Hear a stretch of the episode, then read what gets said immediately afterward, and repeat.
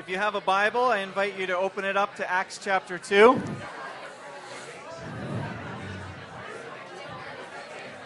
Acts chapter 2, if you have a Bible. If you don't have a Bible, you can probably find one in the seat back in front of you. And uh, if you're using that Bible in the seat back in front of you, you'll find Acts chapter 2 on page six, uh, 771. Acts chapter 2.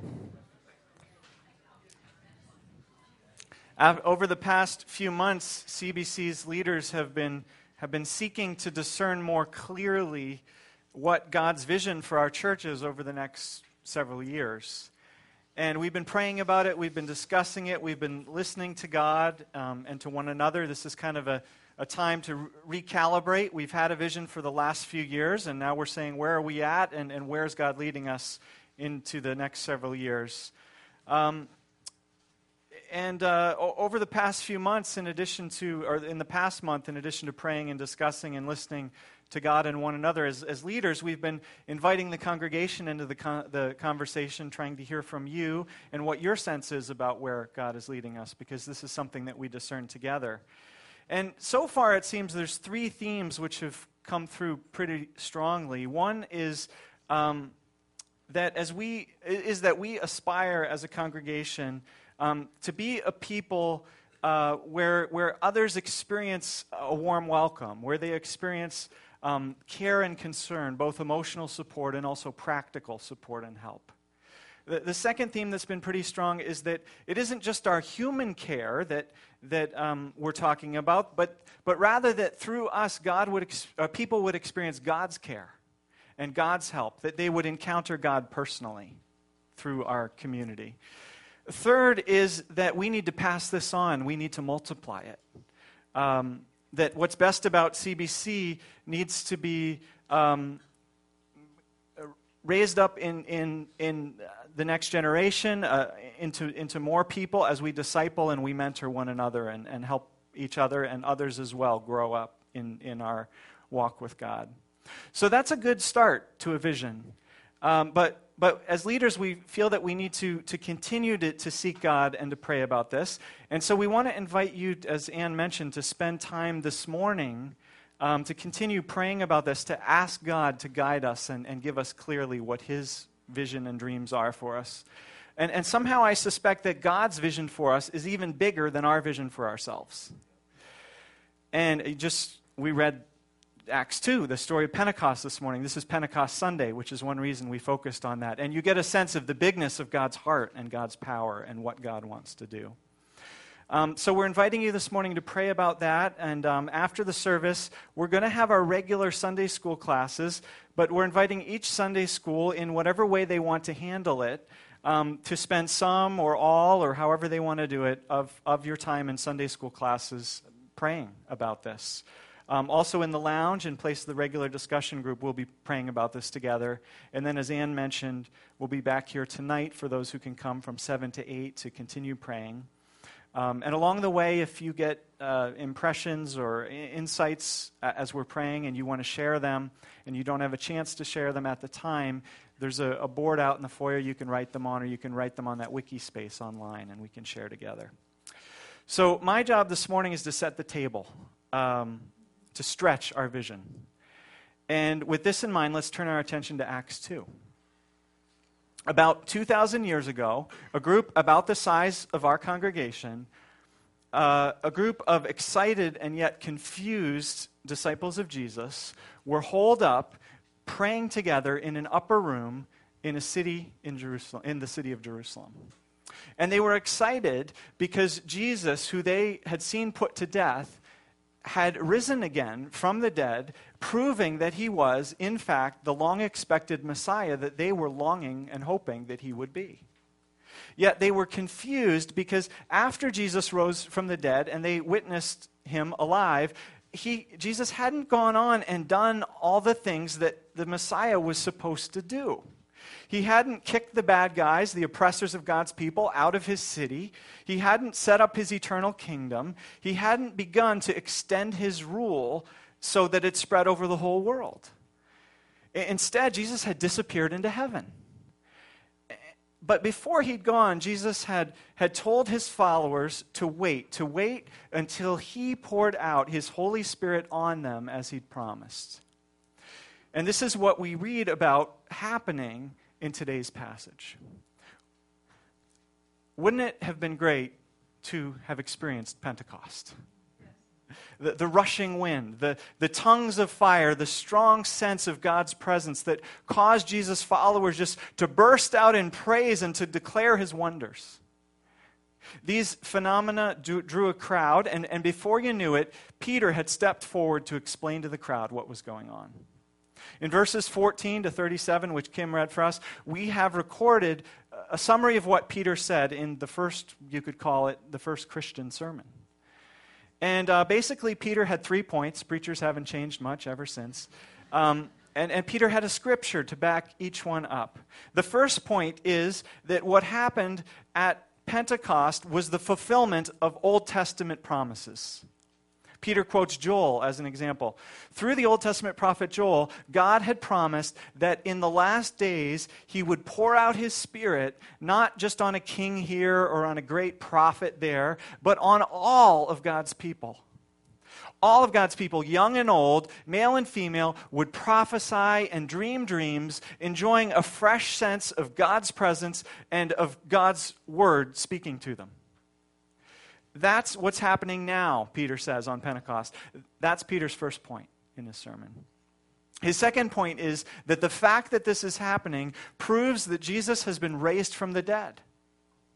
Because the pouring out of the Spirit isn't happening on everybody, it's only happening on those who are followers of Jesus.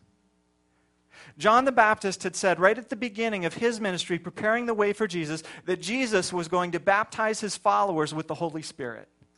And now it's happening, which is proof that Jesus has risen from the dead. After all, if Jesus is still dead, he can't be pouring out the Spirit on anyone. Jesus, uh, Peter's rather's third point then builds on the second one because if God's Spirit is being poured, poured out on Jesus' followers, not only must Jesus be alive, but Jesus must be exalted to the right hand of God to reign. Because according to the Old Testament, who was supposed to pour out God's Spirit? God was. So, how can Jesus be doing it? Well, only if Jesus has been exalted to the right hand of God, where he's received from God the authority and the power to pour out God's Spirit on his followers. So that's how Peter concludes in verse 36. Therefore, let all Israel be assured of this God has made this Jesus, whom you crucified, both Lord and Messiah that's really bad news if you're one of the people listening and you realize the one you condemned and executed is actually God's chosen one. And that now God has raised Jesus and promoted him to be ruler over everything. Uh oh, now you're in trouble. And that's what the people realize. They can't deny that these are Jesus' followers and that Jesus has now poured out the Holy Spirit on them. And so they can't deny that Jesus has been raised and exalted, as Peter says. So look at their response, verse 37. They are cut to the heart and they ask, Brothers, what shall we do? And look at the amazing offer of mercy that Peter communicates. Repent and, and be baptized, every one of you, in the name of Jesus Christ for the forgiveness of your sins and you also will receive the gift of the Holy Spirit. The promise is for you and for your children and for all who are far off, for all whom the Lord will call. And 3,000 were added to their number that day.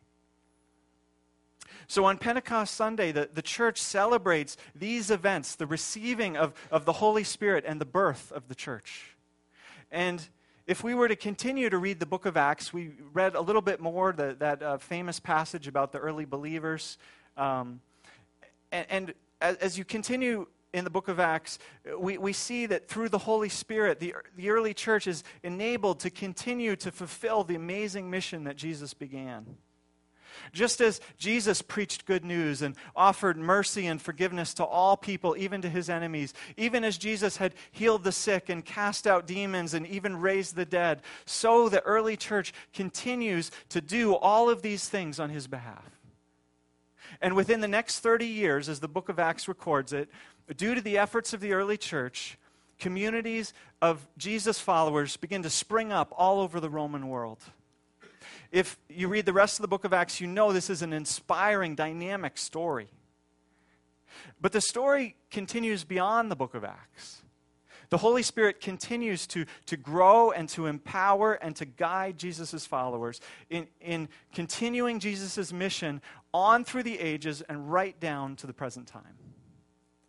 And I want to take some time this morning to, to sketch some of the highlights of this story because the story of what happens after the New Testament ends down to today isn't told or appreciated often enough. After all, Peter stated in his sermon that God had made this Jesus both Lord and Messiah. And here's the question if Jesus is the exalted Lord, what difference does this make? What does Jesus' um, reign look like as Jesus extends it over time in this world? And if Jesus has poured out his Spirit on his people, what has his Spirit been accomplishing these past 2,000 years? And where do we find ourselves in the story today? Well, what we find, beginning with the book of Acts and continuing over the, the first 280 years or so after Christ, is an amazing missional movement spreading all over the Roman Empire. As little communities of 20 or, or 30 or, or, or 50 people came to follow Jesus together in city after city and village after village. And most of these small communities met in households, which at that time were composed not just of a nuclear family, but of aunts and uncles, grandparents, uh, servants, apprentices, business partners, all living and working together under one roof, engaging in cottage industry, which is the way that the economy worked back then. And, and when a key figure in, in, such a household came to acknowledge Jesus as Lord, uh, often um, all or much of the household would follow suit and others in the neighborhood, as they came to follow Jesus, would, would join this household, this house church, in meeting together and learning together how to follow Jesus and spreading the good news and the blessing of Jesus to their neighbors, to their friends, and to other towns and other neighborhoods. And in this way, as best we can tell from the historic work of, uh, historical work of scholars like Rodney Stark and others, within 280 years or so, by the beginning of the uh, fourth century, some 50% of the Roman Empire had come to follow Jesus. And, and all of this was without many of the resources we depend on today. Uh, during this whole time, there were very few church buildings, there were uh, few paid clergy, there were uh, few seminaries, there were few. Um, well, there was no TV or radio or internet, no Twitter. Um, and there were few ministry resource catalogs or conferences to go to. And much of the time, in fact, these little Jesus communities were persecuted. Their leaders were taken away from them. They had to meet in secret at times, and their copies of the scripture were sometimes confiscated. And yet, under these circumstances, under the guidance and the empowerment of God's Spirit, and with the conviction that Jesus Christ and not Caesar was indeed the true Lord of the Roman Empire and of the whole world, these little communities spread like wildfire. As they went, they continued to heal the sick in Jesus' name, to cast out demons, to, to pray for and receive miracles, and to testify about Jesus as Lord. They also demonstrated and offered the world surrounding them a community where there was warmth and love and forgiveness, unlike what could be found anywhere else. They cared for the poor and needy. They respected their women. They treated the outcasts and the despised like equals. They rescued and, and nurtured unwanted children and other weak, vulnerable people whom the culture disposed of. They sacrificed for those in distress. They risked their lives for their faith. Finally, by the time of Constantine in around 300, 313 to be exact, Christians had passed all the other religions in number and strength as best we can tell. And Constantine made them the official religion of the Roman Empire. Jesus was now officially Lord of the Western civilized world. At this point, as the Roman Empire began to absorb the church into its structures and into its culture, Christianity quickly went from being a missional movement to being a religious institution. church leaders, instead of being hunted down, were given full time jobs and big salaries. Uh, hot, big and elaborate church buildings were built to the glory of God. Loose, the loose networks of, of house churches, which existed to that time, were organized Roman style into a top down hierarchy. And the teachings of Scripture were drawn upon to inform and to guide Roman law and Roman society. And, and so Christendom was born. The, the Western world was now a Christian one. And this had many benefits, some of which we still enjoy today. But at the same time, it didn't take long for the life and the vitality of Christianity to ebb away. Well, as the church first became comfortable and then became corrupt, many who had a deep, committed faith began to feel really uncomfortable with this new form of Christianity. And, and so you begin to see hermits uh, retreating into the desert to, to find Jesus afresh and to live a more compelling life. And, then monasteries formed to try to recapture a purer and more vital form of Christianity, which was getting lost in the worldly affairs of the Roman Empire. And these monasteries have often gotten a bad rap and, and have been stereotyped as being cut off from the world and, and cloistered off in irrelevancy. And, and some certainly were, but many were anything but irrelevant. Many monasteries became beacons of light in a dark world. They became places of refuge and, and justice and of healing and of hope. Many monasteries were highly missional. They, they were impacting the surrounding culture in amazing ways, both spiritual and practical. Other re- renewal movements took place as well. Some went on mission to places like Ireland and to other places at the far edges of the Roman Empire to bring the gospel to places that hadn't heard of Jesus yet. And so, fast forwarding a great deal um, on the topic of missions, it, it wasn't until much later in the early 1700s that missions, as we think of it today, got going in earnest. And the idea of missions at, at this time, which is still Western, the Western world as, as, as a Christian one, was that we in Christendom already had Jesus.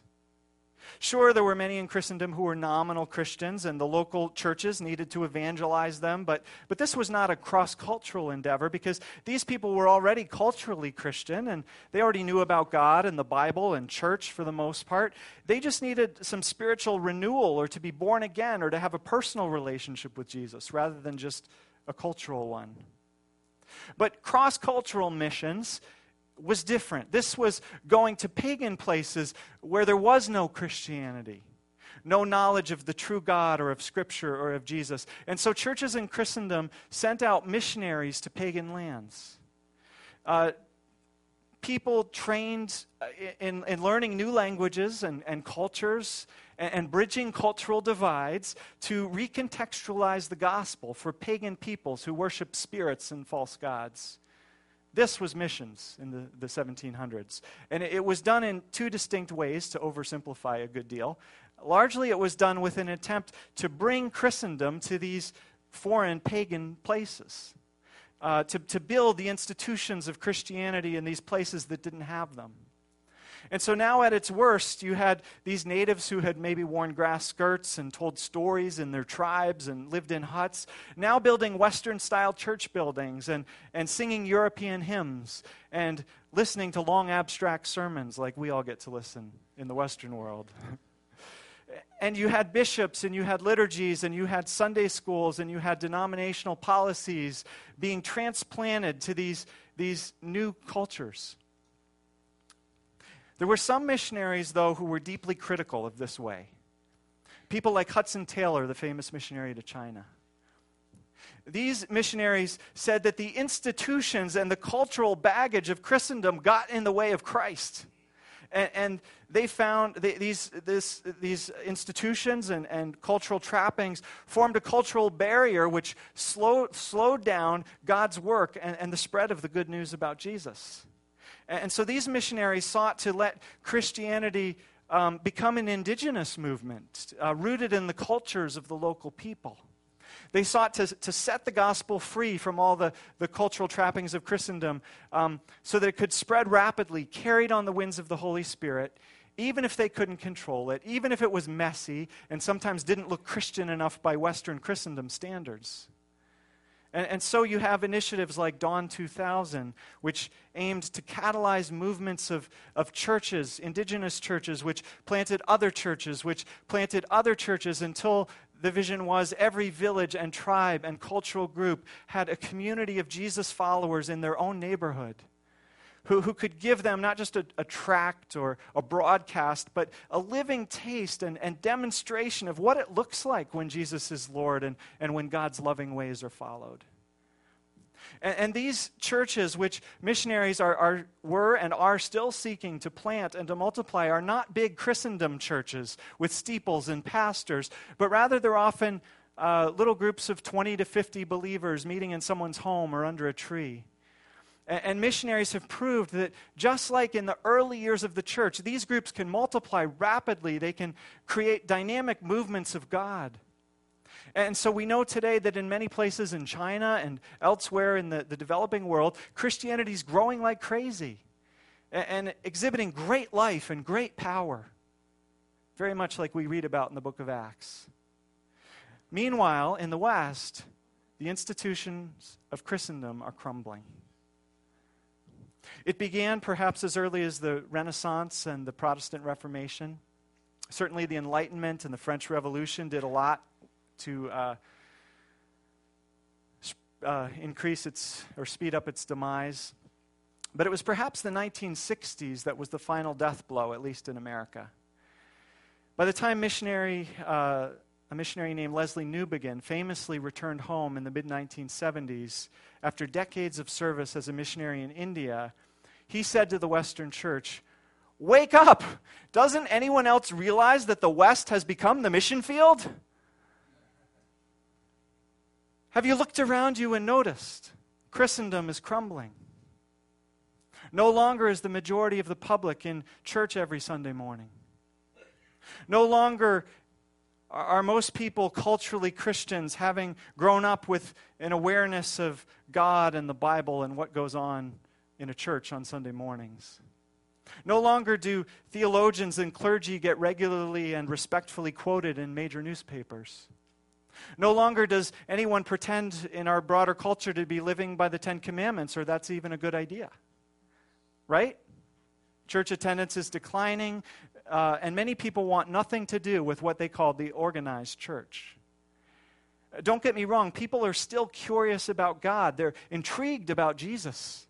They're spiritually open. That's been my experience as I've talked to people. I know it's been the experience of many of you, and there's lots of research to back it up. But the last place that many people want to go for answers today is the organized church. They'll go to Oprah.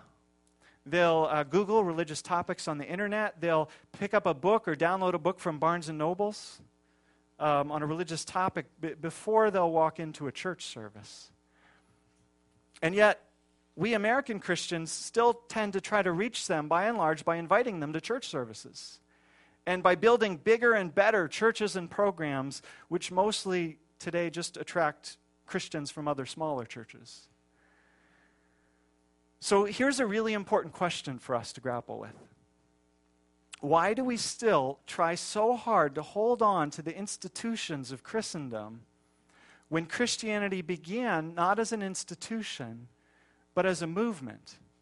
And whenever it becomes an institution, it tends to lose the vitality and the spiritual power it has as a movement. And there's a couple possible answers I can think of which we would do well to ponder. Uh, one is that we prefer the safety and the security and the convenience that institutions give us. Like J.R.R. Tolkien's hobbits, who preferred the, the cozy familiarity of the Shire rather than the dangers and the adventures of the, the bigger, broader world. We'd rather find shelter in a familiar institution than risk the uncertainty and the sacrifice and even the persecution that movements require of us. That's one possible answer. A second is perhaps that institutional Christianity is the only Christianity we really know we have equated Christianity with Christendom for so long in the West that, that we're only vaguely aware, maybe through our missionary friends or a little bit of church history that we've heard of, that Christianity can exist in a more movemental form. In fact, even through the New Testament, or rather, even though the New Testament only presents Christianity as a movement, we have unwittingly reinterpreted it through our institutional lenses. And so, for example, we read a verse like, Do not forsake the assembling of yourselves together. And uh, we assume that it's telling us that we should regularly attend a Sunday morning church service, right? Um, when actually it has to do with gathering regularly in homes for food and fellowship and sharing our spiritual gifts with one another. Or we hear the word worship and we think singing songs on Sunday morning. When in fact the New Testament hardly ever equates worship with singing and rarely uses the word worship to describe what the early believers did when they gathered together. Or we read, Go and make disciples, and, and we think that if we offer a six week class for new Christians, we've covered that. When in fact, Jesus understood discipleship to be a lifelong commitment to learning the ways of Jesus, and that it involved doing life together in relationship with those further along on the journey than us.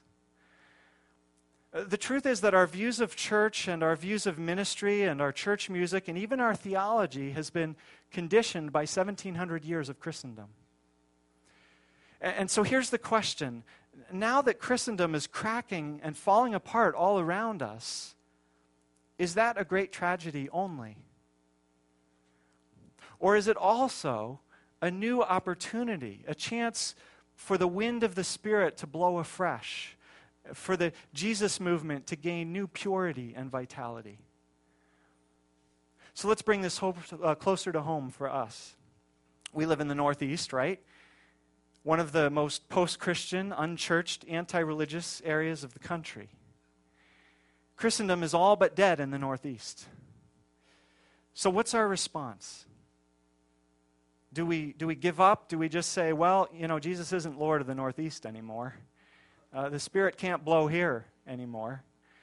Uh, the spiritual lights are going out, and there's nothing we can do about it.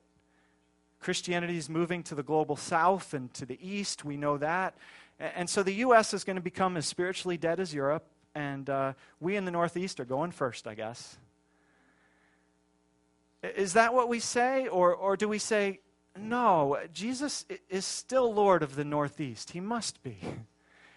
And the Spirit is still among us like he was among those 120 believers on the day of Pentecost. Maybe he needs to be stirred up and given some room to work. And who is going to spread the good news here in the Northeast and, and bring God's blessing here if we don't do it? Let me ask you, who are we expecting to do it? Why can't our church, CBC, be on the forefront of rediscovering what it means to be part of a Jesus movement? After all, the Roman Empire was as spiritually dark and as hostile to Christianity as our world is today in many ways. And yet, because early Christianity was a movement led by the Spirit who really believed Jesus was Lord, it spread like wildfire in that situation. We have the gospel. We have the Holy Spirit too. Jesus is still Lord, even here. So, why can't that be true of us? I'm glad to report that other churches, even here in Westchester, are, are asking these questions too. And there's a vibrant conversation going on in the West about what it will look like practically to become a movement again, as well as whatever's left of us as an institution. And one way of getting at those possibilities is to look at the difference between institutions and movements. Here are a few contrasts. First, institutions are centralized and highly organized. Movements are loosely networked and their structure is nimble and lightweight. So institutions are uh, rigid, they're slow to adapt, they don't cope well during times of rapid change like we're going through now, while movements are better able to be flexible and creative. Second, institutions are, are safe, secure, and comfortable as long as you don't question them. And as long as they remain solid and don't come crashing down on your head. Meanwhile, on the other hand, movements are often uh, fragile and unsure and risky. They take faith and sacrifice. Third, institutions are about maintenance. While they grow for a while, maybe for a long time. Once they plateau, usually their main goal becomes holding on to what they've got for as long as possible. Movements, on the other hand, are about mission. They're about growing and impacting and taking new ground. So while institutions too often get preoccupied with structures and procedures, movements tend to be focused on ideals and impact. Fourth, institutions assume and require peace with and support from the surrounding culture. Movements are based on tension with the surrounding culture. They only exist because things need to change. Fifth, institutions are led by experts and elites for the sake of the people. Movements, on the other hand, are led by entrepreneurs and idealists who inspire, mobilize, and empower the people. Sixth, institutions look back on the past, seeking to hold on to what was, while movements look forward to the future, seeking to achieve what could be. Well, those are some of the conversations and wrestlings and tensions which are going on about the future of the church in America and the Western world. And so the question for us is how does this apply to CBC? In what ways are we more like an institution? In what ways are we more like a movement? What is our future as we seek to know God, to grow together, and to show Christ in Westchester and Putnam counties and the Northeast? What might it look like for us to work with other like minded churches to launch a people movement which could grow and multiply followers of Jesus, who could reach out together and bring the presence and the blessing of Jesus into places that our churches in their more institutional forms aren't welcome and can never go? That's something worth praying about, don't you think? Let's pray.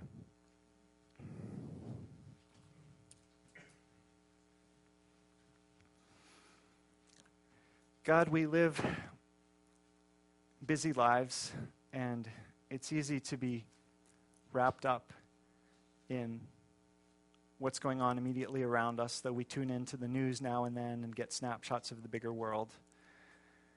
But as we step back and um, try to think about the bigger world and the broader sweep of, of what you're doing in history, we can feel overwhelmed and disoriented as well as maybe enlivened and hopeful. And I pray that you would give us the great faith in you and the great hope in what you're doing in the world um, that will allow us to be open to whatever you have for us, to take risks, to be creative, um, to hold on wisely to what's good, and to embrace, hopefully, what could be. And so guide us together uh, as a church as we continue to seek what your vision is for us. In Jesus' name, amen. We're going to sing again uh, another try at that same song, Holy Spirit. We're going to close with that.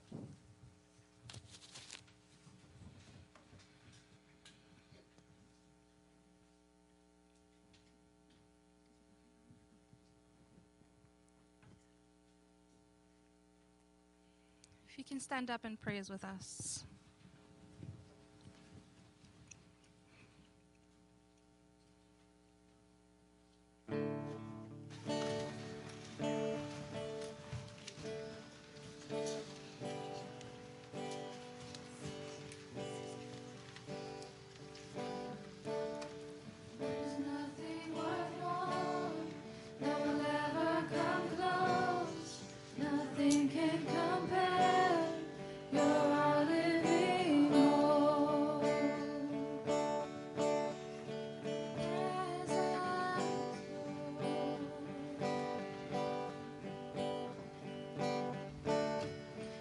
Tasted and seen of the sweetest of love when my heart becomes free and my shame is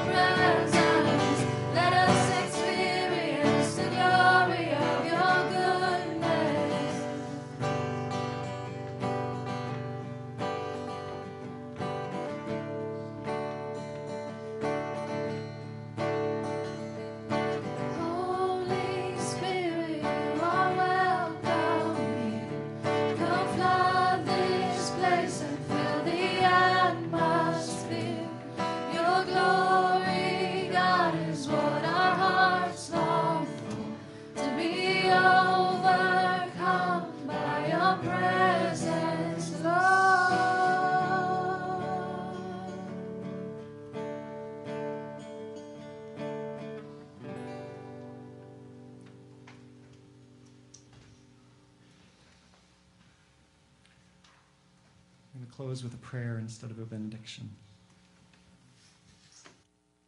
And this prayer is by St. Francis. Lord, make us an instrument of your peace. Where there is hatred, let us show love. Where there is injury, pardon. Where there is discord, harmony. Where there is error, truth. Where there is doubt, faith. Where there is despair, hope. Where there is darkness, light. And where there is sadness, joy. O divine Master, grant that we may not so much seek to be consoled as to console, to be understood as to understand, to be loved as to love. For it is in giving that we receive, it is in pardoning that we are pardoned, and it is in dying that we are born to eternal life. Go in peace. Amen.